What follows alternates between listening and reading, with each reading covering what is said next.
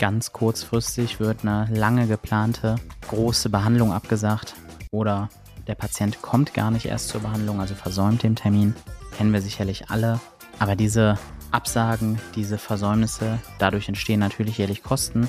Da war ich ehrlicherweise schockiert, als Katja Efferts mir die Auswirkungen schwarz auf weiß vorgerechnet hat. Dazu mehr in dieser Episode von Das auch noch, der Compliance-Podcast für die Arztpraxis. Bleibt also dran und hört selbst, was sie euch erklärt und welche Tipps ihr bekommt, um sowas zu verhindern. Dank dir, Nico, für die Einleitung. Hallo und herzlich willkommen. Mein Name ist Katja Efferts und ich bin QM-Expertin bei der Opti Health Consulting GmbH. In dieser Episode möchte ich mit euch über das Thema betriebswirtschaftliche Prozessoptimierung sprechen. Klingt wild, klingt kompliziert, ist aber im Grunde ganz banal und super wichtig, dass jede Praxis sich mit diesen Themen beschäftigt. Es geht darum, herauszufinden, in welchen Situationen passieren Prozessfehler, die mir als Fehler vielleicht auch gar nicht bewusst sind, die aber wahnsinnig viel Geld kosten. Um hier wirklich auch mal konkrete Beispiele zu nennen, habe ich ähm, ein paar Dinge vorbereitet, die ich jetzt ähm, ja mit euch einfach mal durchrechnen möchte, damit ihr ein paar Zahlen und Fakten an der Hand habt, um das vielleicht auch auf eure Praxis projizieren zu können oder eben auf dieser Basis dann auch noch weiterdenken zu können und zu sagen, okay, welche Punkte können wir denn bei uns auch noch mit durchrechnen und an welcher Stelle eines Prozesses können wir optimierend eingreifen, um hier vielleicht wirklich den Umsatz fürs Jahresende dann eben auch nach oben zu schrauben. Wichtig und vorweg gesagt, es geht nicht darum, irgendwelche Rechnungen für den Patienten zu erhöhen, sondern es geht wirklich darum, die Zeit, die zur Verfügung steht, so sinnvoll wie möglich auch auszulasten. Also, wenn wir das als Beispiel mal aufrechnen wollen, wir haben vielleicht eine gewisse Zeit, die zur Verfügung steht und ein Termin wird in der Praxis standardmäßig zu lang geplant. Gehen wir mal einfach nur banal davon aus, dass wir diese Situation einmal am Tag für 15 Minuten vorfinden. Wir haben also einmal am Tag einen Termin, der 15 Minuten zu lang geplant ist.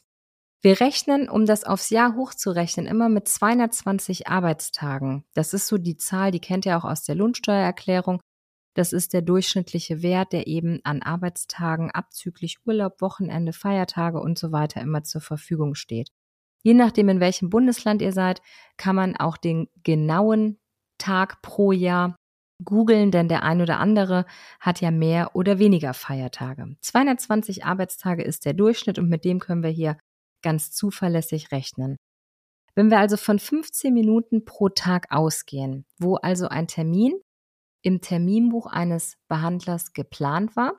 In der Zeit soll also Umsatz gemacht werden. Und der Patient verlässt diese Praxis aber schon oder das Behandlungszimmer schon 15 Minuten vorher. Und wir haben jetzt eine 15-minütige Leerlaufzeit, die nicht berechnet wird. Und das haben wir an 220 Tagen im Jahr. Dann haben wir umgerechnet 55 Stunden, die nicht verplante Zeit sind, im Nachhinein, im Vorfeld, war mein Terminbuch in dieser Zeit voll. Ich hatte also im Vorfeld keine Chance, dort einen Termin zu vergeben. 55 Stunden im Jahr, wenn ich jetzt mal ganz, ganz niedrig gerechnet von 80 Euro pro Stunde ausgehe, weil das vielleicht eine Tätigkeit ist, die eine Assistenzkraft durchführt, dann haben wir hier schon einen Verlust von 4.400 Euro im Jahr. Nur durch diesen einen kleinen Prozess. Das ist nur das erste Beispiel. Wenn wir uns ein weiteres Beispiel anschauen, das heißt, wir gehen mal davon aus, dass innerhalb der Praxis vielleicht auch, um es erstmal niedrig zu halten, bei einer Mitarbeiterin ein Termin pro Tag ausfällt, das heißt, der Termin wird versäumt oder dieser Termin wird kurzfristig abgesagt. Wenn die Praxis dann in Ihrem QM nicht über ein Ausfallmanagement verfügt, das heißt, es greift nicht sofort ein Prozess, wo ich sage, was passiert, wenn dieser Termin jetzt kurzfristig abgesagt wird, dann gibt's hier die Arbeitsanweisung, zack, zack, zack, was muss gemacht werden. Ich greife auf die Standby-Liste zu, ich bestelle einem Patienten von kommender Woche vor, um die Lücke wieder zu füllen. Wenn ich das einmal am Tag im Durchschnitt habe, bei wieder unseren 220 Arbeitstagen. Und ich gehe durchschnittlich von einem Termin von einer Stunde aus und von einem durchschnittlichen Stundenumsatz bei einer Mitarbeiterin, bei einer Assistenzkraft von 80 Euro. Dann reden wir hier schon von 17.600 Euro Verlust im Jahr. Wir sind also durch diese beiden kleinen Mini-Prozesse schon bei über 20.000 Euro, die im Jahr verloren gehen, wenn ich diese Punkte in meinem Terminbuch, in meinem QM als Arbeitsanweisung nicht so erfasst habe, um hier optimal eben drauf zu reagieren. Ein weiteres Beispiel, und davon gibt es ganz, ganz viele, das sprengt aber natürlich diese Podcast-Episode, wenn wir ähm, ganz viele Beispiele auflisten. Deswegen ist es wichtig, dass ihr euch einfach auch mal Gedanken macht und überlegt, an welchen Stellen in der Praxis ähm, können wir hier wirklich Zeit sparen. Denn mit dem nächsten Beispiel möchte ich einmal aufzeigen, dass auch so eine kleine Zahl wie zwei Minuten enormst viel bewirken kann. Gehen wir mal davon aus, nach jeder Behandlung, also gehen wir nicht davon aus, das ist natürlich auch so, nach jeder Behandlung muss das Zimmer aufbereitet werden. Das ist ein gewisser Standardprozess und je nachdem, welche Behandlung gerade durchgeführt wurde, dauert das natürlich mal länger und mal kürzer. Im Durchschnitt gibt es dort eine gewisse Zeit. Und jetzt wird als Ziel definiert, diese Zeit um zwei Minuten zu reduzieren. Zwei Minuten. Das ist eine Zeit, die eigentlich vom Gefühl her für uns alle nicht der Rede wert ist.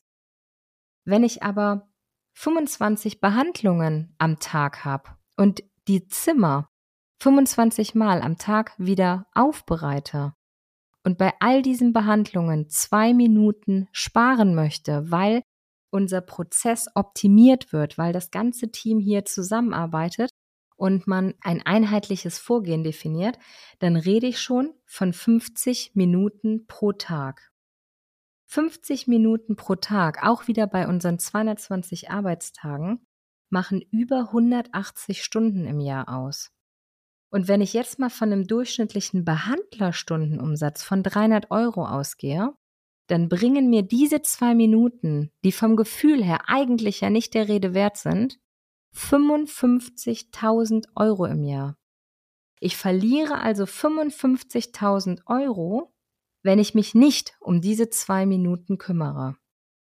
Das sind drei Beispiele, die schon an die 70, 80, 90.000 Euro Umsatzverlust aufdecken durch drei kleine Prozessbereiche. Jetzt könnt ihr gedanklich einfach mal durch eure Praxis gehen und sagen, wie viele Prozesse haben wir hier überhaupt, die mit der Terminvergabe zu tun haben, die mit den Behandlungszimmern zu tun haben, wo dieser Faktor Zeit einfach reinfließt und wo das Thema betriebswirtschaftliche Prozessoptimierung super angebracht ist.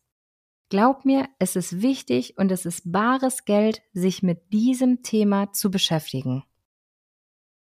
Ja, schon mal vielen Dank, Katja, an der Stelle, dass du ähm, uns das näher gebracht hast. Bin mal gespannt, wie viele von euch schockiert waren, um, um was für Summen es hier geht, über was für Zahlen wir hier reden. Und ähm, hoffe für euch alle, dass ihr es hinkriegt, dass ähm, die Tipps und Tricks, die Katja euch genannt hat, dazu führen, dass weniger Termine abgesagt, versäumt werden etc. Solltet ihr zu dem Thema oder zu anderen Themen im QM-Bereich noch Fragen haben, wendet euch ruhig direkt an Katja. Wir stehen euch da gerne zur Verfügung. Die E-Mail-Adresse hierfür lautet qm.opti-hc.de. Wenn euch die Episode gefallen hat, lasst einen Daumen nach oben da, abonniert den Podcast, damit ihr nichts verpasst. Schreibt gerne eine Rezension bei Apple oder bewertet den Podcast bei Spotify. Bis dahin, euer Nico Frings.